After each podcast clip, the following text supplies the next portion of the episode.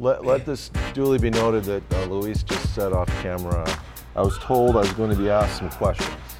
Absolutely. This is, oh my God. It was like a bug. That's all you know about That's this? it. That's it. Do not air this on television. Well, well, they tell me this is another installment of the uh, Jody and Todd podcast. It's been on a brief hiatus, and I'm actually in Dallas, Texas, uh, as we speak, preparing for a, a Coyotes Stars game. They have back-to-back home and home in, in the middle of this week. And Jody Jackson, I'm always curious, wh- where are you as we put this thing together? Well, I'm at home right now, and uh, it's been has this not been one of the busiest times of our lives, but in Uh-huh. a good way, right? Yeah, We long yes. for playoff baseball, and then it, but of course, it collides with hockey a little bit, and it's been Mhm. quite a couple of weeks, and I think my voice is kind of taking the t- the toll has been taken a little bit on on it, but um, yeah, I'm just kind of uh, you know regrouping a little bit with a little bit of time with you. You're in Dallas, obviously, with the Coyotes, and uh, it's a lot to reflect on. That's for sure. Yeah, you know, Jody, if you don't mind, can I, can we linger on the Diamondbacks for a minute because I, I'm still blown away. I, think we had we we said our piece collectively and individually at the conclusion of the NL uh, and that that night, but I don't think I really had a chance to talk to you about sort of the wave that we all experienced after the wild card victory and into that series and just the moment in and around the stadium. I the one thing that I'll never forget for me is how my head felt when I tried to go to sleep before I went to the Coyotes home opener or the opener in Anaheim.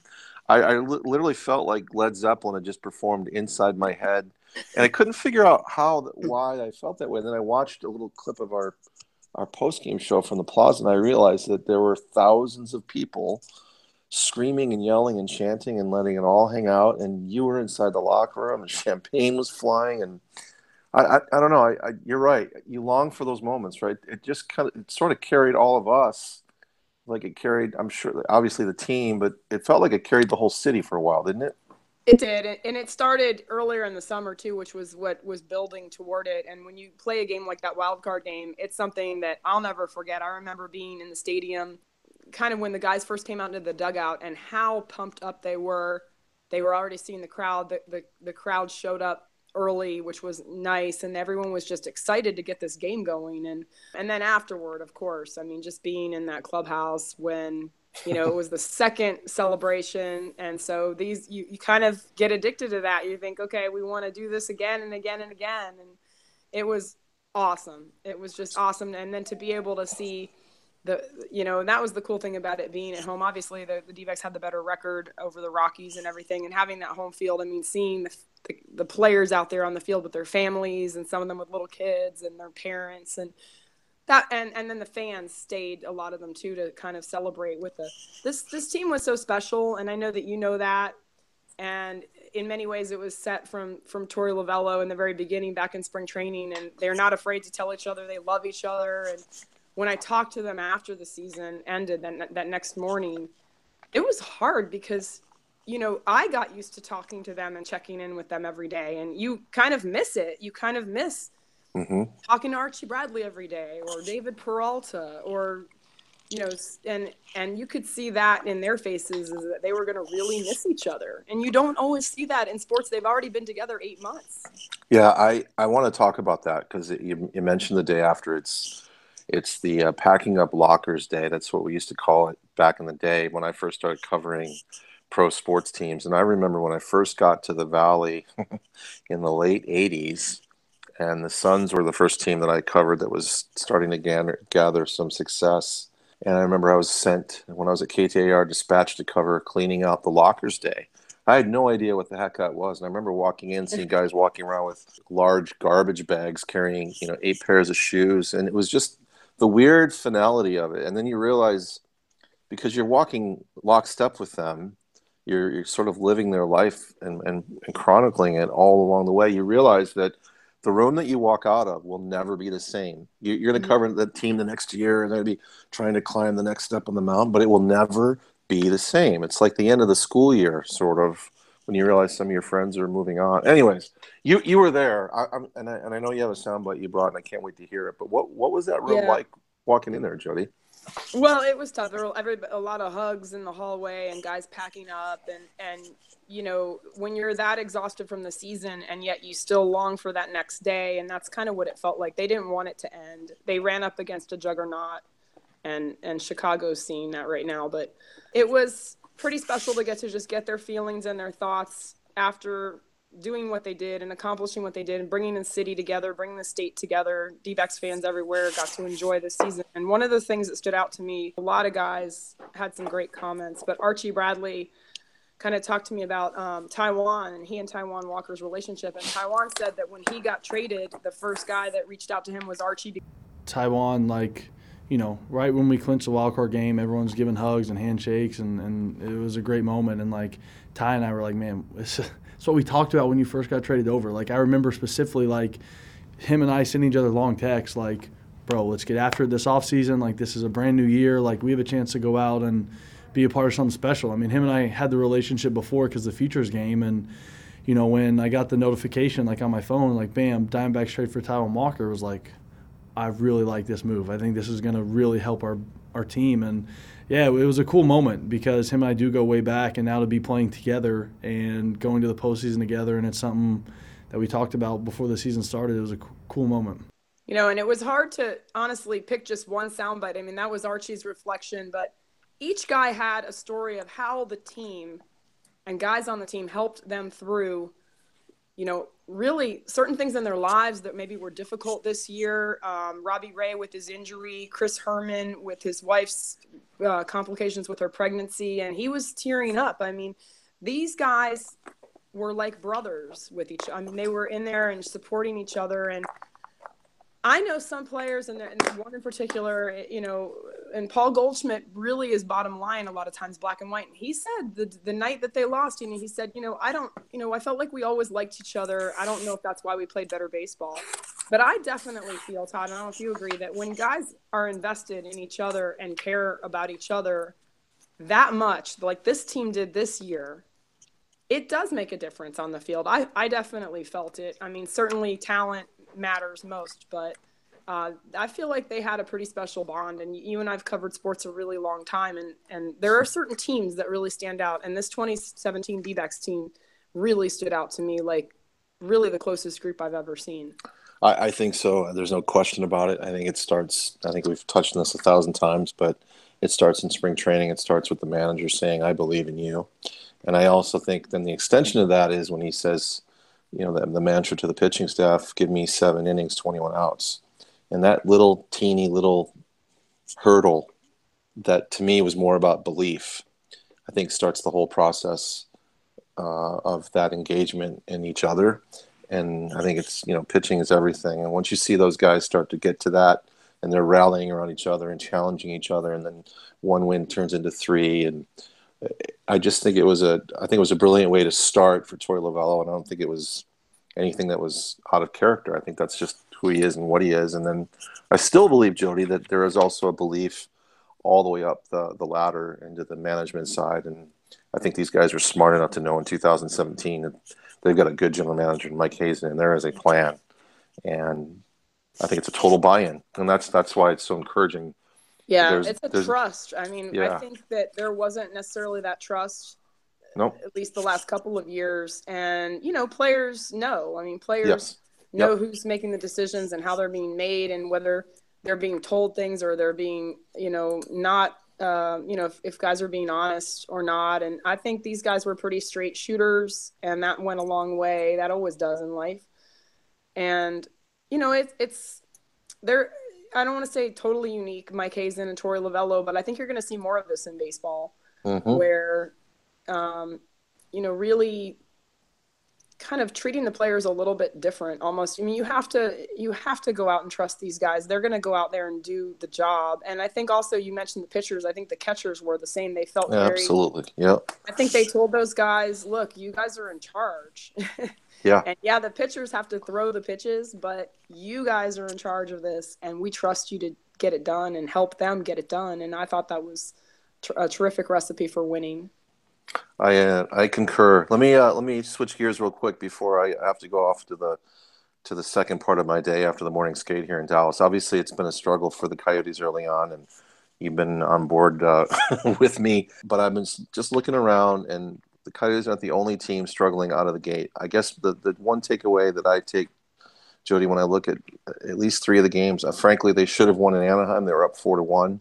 I thought they should have found a way to get two points against Las Vegas or Vegas, I should say, in their home game against them. They gave up a goal with just over a minute to go, and I thought they outplayed Detroit and that's kind of what I'm holding on to. I think it goes. And that's that's what hurts so much, right? Yes, that's six points at least, or I mean, at, at the most that they should be playing with right now, and and it, and it goes to I think what you're going to see here tonight for our purposes uh, on this Tuesday in Dallas is a rookie is going to make his start. First start in the National Hockey League in goal, and that's Adin Hill, and that tells me that that frankly Louis Domingue didn't get the job done. The Antti Raanta is still banged up, so they're going to trot out a kid here tonight. And what I hope to see tonight, maybe moving forward until we see Raanta, is this team respond in front of them. They talk about that backup mentality. So I'm not going to jump off the wagon here. I, I think Rick Tocchet is preaching patience. There's no panic. This is a young team, and I think we need to remind ourselves over and over and over again that not only has the the bay turned over, so to speak, with so many young guys, but you got a new head coach, new assistant coaches, new training staff. I mean, I, I swear to you, I walked around on the plane. I felt like I've been traded. I'm still looking. At, I'm, I'm. I don't know about you, but I'm still looking at the roster, trying to figure out who half these guys are. So there's chemistry. There's a system to implement. All those things are sort of happening. It's a, it's the not quite perfect storm yet. I think we so, hear it in every sport of how hard it is to win, and you see by by what you just described is that they've been close, but it's really hard to win the game, and and hopefully that happens tonight. But you know, when so many different factors are coming into play, whether it's goaltending, like you said, the new system, new players gelling together, um, they have to learn each other. They have to get on the same page. And you can see that it's happening for big stretches of the game, but not mm-hmm. the entire game. And that's, that's the key. Well, before we go, I, I, can I share something with you? Because I, I, was actually quite moved this morning when I got to the American Airlines Center and I looked out at the Zamboni. I like to stare at the Zamboni, by the way, as it goes over the really? ice. I, yeah, I've been doing that since I like I was ten. So I was looking at it, and I, I, you know, it's got the standard advertisements on it. I just kind of blindly looking at it, and I realized that there was a logo on it, and it was the microphone logo for my friend, our friend, the late great Dave Strader, the former voice of the Stars, or and obviously the Coyotes. And um, I realized that the Stars had just dedicated their season in part to Dave Strader. We lost him now, I think, two weeks ago, and it's less than a month now until he'll be inducted into the Hockey Hall of Fame with the Elmer Ferguson Award. And I couldn't help but wander over, Jody, into the Stars room after practice to talk to Jamie Benn because he was the guy that orchestrated one of the coolest things I've ever seen in sports. And that was when Dave came back last year to call a Stars game. Mm-hmm. Jamie Benn scored the game winning goal in overtime, and the players went over and did the ultimate tribute. They raised their sticks, a stick salute from the team up to the broadcast booth. I know what that meant to Dave. Uh, that was him. an amazing moment. I, I have chills telling you that. We're going to flash back to that tonight. And again, I think on Thursday when we play the Stars again. But I talked to, to Jamie about Dave a little bit and his remarkable journey at the end and the great celebration of his life that he got to experience. Here's Jamie Benn on Dave Strader.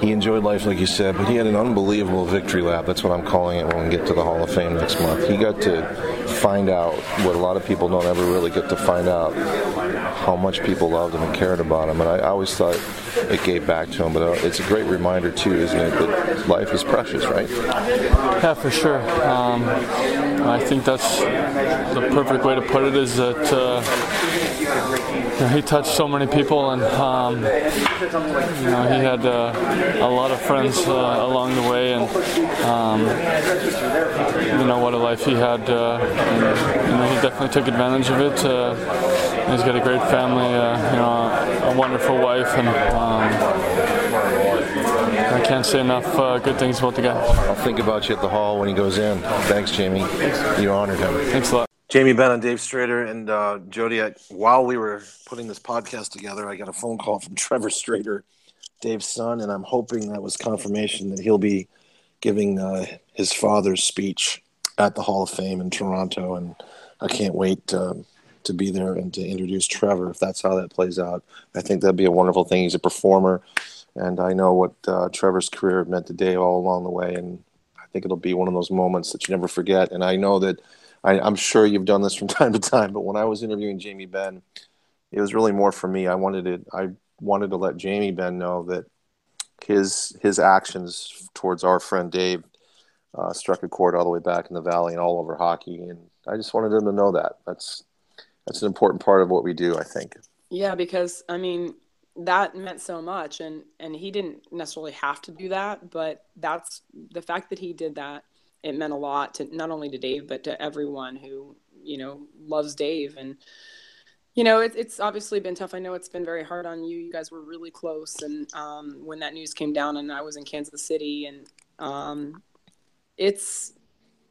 I think the the thing you really have to look at, and you mentioned it, is just that he got to know how much everyone loved him, thought he was an amazing broadcaster, an amazing person, a father, a family member, a friend, and that is what was special about. And he fought really hard and uh, it's never easy when you lose someone but his spirit certainly lives on in everybody that was you know for us coworkers but friends and i look forward to seeing what you have planned over the next couple of games i do too i never saw him in a bad mood i'm still waiting for it he always set the tone jody and that's i think that was the beauty of, of dave just a pro's pro never let him never let him see a sweat, and he never did. So I, I will honor him tonight, and we'll move forward. But I, I couldn't help but mention him while we're here and around the Dallas Stars these these couple of games. So I, I got to run. Have you been uh, to I, spa in Dallas? No, I know a guy that helped out a friend of mine though. By the way, they've redone the hotel here. They took like a five. They took a five star hotel and made it a seven. I just wow. wanted you to know that. Yeah. Anyways, Jody, I, I I think we need to to roll out in spirit with the Arizona Diamondbacks. So I defer to you and the song of the day. Do you have one for us? I do. I do. This song kind of reminds me of this year's team. I mean, there's a lot of anthems. If you're Archie Bradley, you'd say "It's a Vibe," which all his teammates were sick of by the end of it, but they they sort of loved it too. Or "One Clap," and we're not going to go with that. But um, this was one that uh, our friends over at the Diamondbacks they had a, a video that they would play during games, and it just kind of, you know, you kind of stand there so many nights, and you're in the dugout, and you hear you hear the song, and then it kind of made me realize that it has a lot of the you know the words talk a little bit about what you want uh, from a team in playoff baseball and you want it's called something just like this. And yeah i want to play it as we roll out because we want something just like this again next year where we're in the postseason and you feel that vibe and you feel all those good things and all that all the cool things that we felt this season. And so with that this is something just like this